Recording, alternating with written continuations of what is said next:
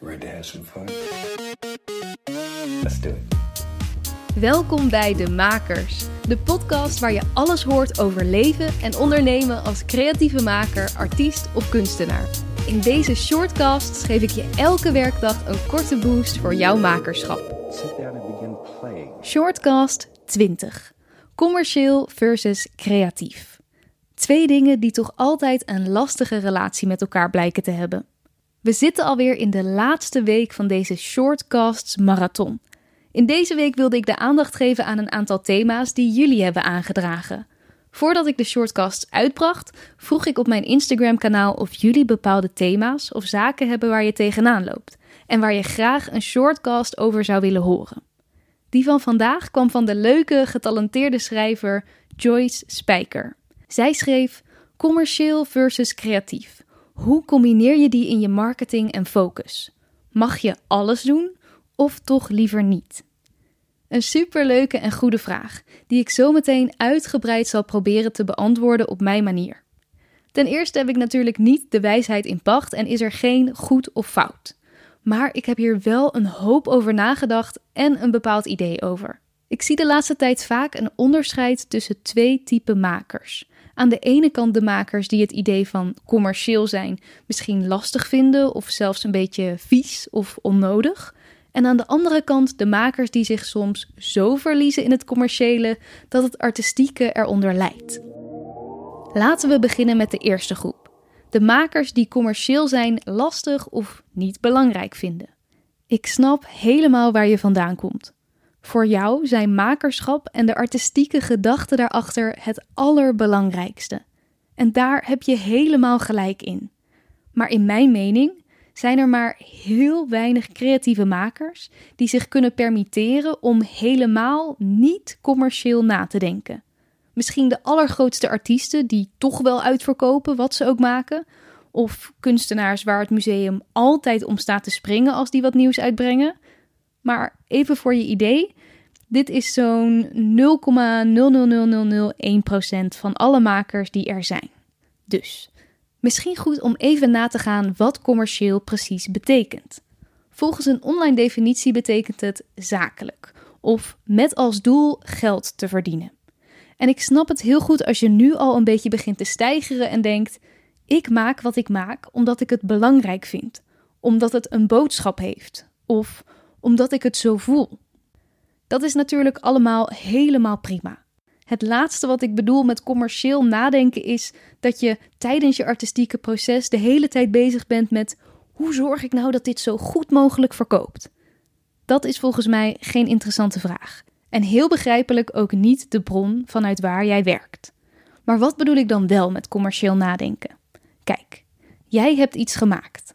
Het kan zijn dat dit puur voor de hobby is en dat het voor jou ook prima is als het voor altijd op je zolder blijft liggen zonder dat iemand er ooit vanaf hoeft te weten. Maar ik denk dat als je deze podcast luistert, dat je aan de andere kant van het spectrum zit. Je verdient je geld met wat je maakt. Of dat wil je in ieder geval bereiken. Je wilt dat mensen je werk zien. Je wilt je werk kunnen spelen of tentoonstellen omdat je het belangrijk vindt. Of om wat voor reden dan ook. Dan hoort daar dus ook de commerciële kant bij. En het leuke is, commercieel betekent niet glad of vies. Het betekent niet dat je iets aan iemand aan gaat smeren waar ze helemaal niet op zitten te wachten. Commercieel betekent zorgen dat veel mensen jouw werk leren kennen.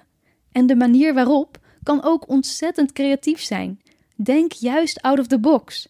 Door commercieel te zijn leren meer mensen jouw werk kennen en wordt daarmee misschien hun leven wel verrijkt. Je bent een creatieve maker, dus zet dat ook in in je commerciële verkoop. Als jij houdt van design en vormgeving, zorg dan ook dat je website en Instagram pagina er prachtig uitzien en dat dit jouw werk representeert. Schrijf je liedjes, deel dan korte clipjes en laat weten waar mensen je muziek kunnen horen.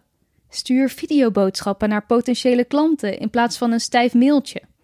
Dus zorg dat alles wat jij maakt, wat jij creatief en artistiek gezien doet, ook onderdeel is van hoe je het naar buiten brengt. Dat je creatieve gedeelte terug te zien is in het commerciële deel. Ik hoop dat je nu al een iets positiever beeld hebt van het idee commercieel te zijn. Dan richt ik me nu even op de andere groep. De makers die zich juist wat meer focussen op het commerciële gedeelte. Dit kwam ook terug in de aflevering die vorige week uitkwam met Bonne Rijn. Hij zei: Ik zie steeds meer creatieve makers zo druk met het commerciële gedeelte. Het bedrijfje spelen. Dingen verkopen, marketing, financiën. Terwijl het artistieke wel het belangrijkste moet blijven. Onder het artistieke valt volgens hem ook boeken lezen, jezelf voeden met interessante informatie, uitdiepen waarom jij maakt wat je maakt, wat je thema is in je werk, en natuurlijk vooral het bedenken en creëren zelf.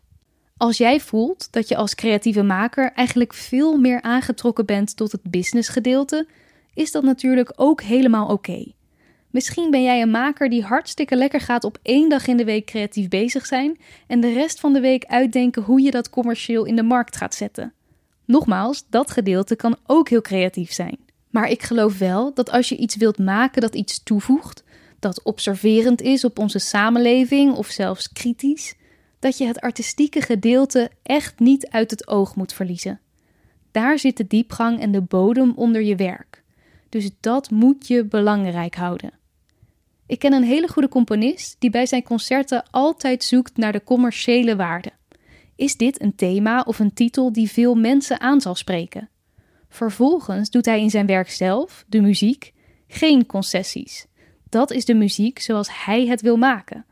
Maar doordat hij daarnaast ook nog een beetje verder kijkt naar of het ook verkoopt in een concertboekje, heeft hij een perfecte manier gevonden om commercieel te zijn zonder dat zijn artisticiteit daarvoor hoeft in te boeten. Dit blijft natuurlijk zoeken naar een balans. Je voelt het gewoon bij bepaalde artiesten als ze op een gegeven moment alleen nog maar werk gaan maken dat scoort. Dat is misschien leuk en blijft misschien wel voor lange tijd werken, maar zal het ooit echt wereldschokkend zijn? Vernieuwend? Nee. Want om dat te bereiken moet je echt dat artistieke proces in blijven gaan. In juni van dit jaar volgde ik een hele toffe summer school over verhalend podcasts maken. Een van de mensen die het begeleidde herkende mijn naam en zei: Oh ja, jij doet toch een beetje meer van die marketing-ondernemersachtige podcasts? Toen hij dat zo zei, kreeg ik een soort knoop in mijn maag. Ik voelde me op de een of andere manier een beetje beledigd.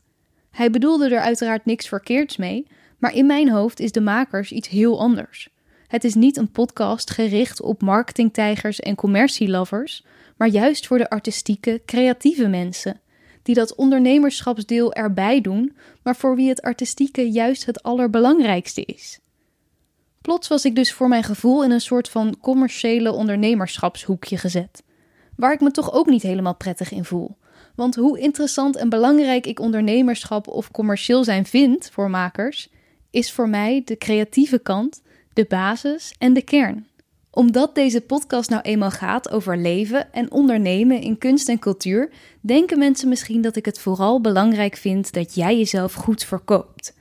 Maar ondanks dat de onderwerpen gaan over ondernemerschap, is voor mij nog steeds 100.000% het belangrijkste het makerschap dat daaronder zit. Maar dit artistieke gedeelte is voor veel artiesten en creatieve makers vanzelfsprekend. Dat is de bron. Het ondernemersgedeelte komt vaak veel minder natuurlijk. Zo was het bij mij in ieder geval. Daarom komt dat gedeelte meer terug in de vragen die ik stel. Maar vergis je dus niet. Qua belangrijkheid staat het artistieke voor mij 100% op nummer 1. Nog even terug naar de vraag van Joyce. Hoe combineer je commercieel versus creatief in marketing en focus? Mag je alles doen of toch liever niet? Ik zou zelf dus zeggen: begin vanuit jouw bron, vanuit wat je wilt maken, dus het creatieve. Zoek vanuit het creatieve vervolgens commerciële ingangen en blijf dit met elkaar verweven. Het mag een wisselwerking zijn. En dan mag je alles doen of juist niet? Zeker mag je alles doen. Juist als alle aspecten vanuit jou komen, is het ultiem met elkaar verbonden en misschien wel het krachtigst. Maar Pas op dat het commerciële niet te leidend wordt. En als jij de luxe hebt om het commerciële gedeelte door iemand anders te laten doen, heerlijk natuurlijk. Zorg dan wel dat deze persoon echt de missie en het artistieke gedeelte snapt dat hierachter zit. zodat die persoon het net zo overtuigend kan overbrengen als jij. Ik ben benieuwd of jij als luisteraar deze mening deelt of er juist totaal anders naar kijkt. Laat het me zeker weten via de Makerspodcast op Instagram. Tot de volgende! Vond je dit een interessante of leuke aflevering? Heb je er iets aan gehad? Volg of abonneer je dan op de makers in de podcast-apps.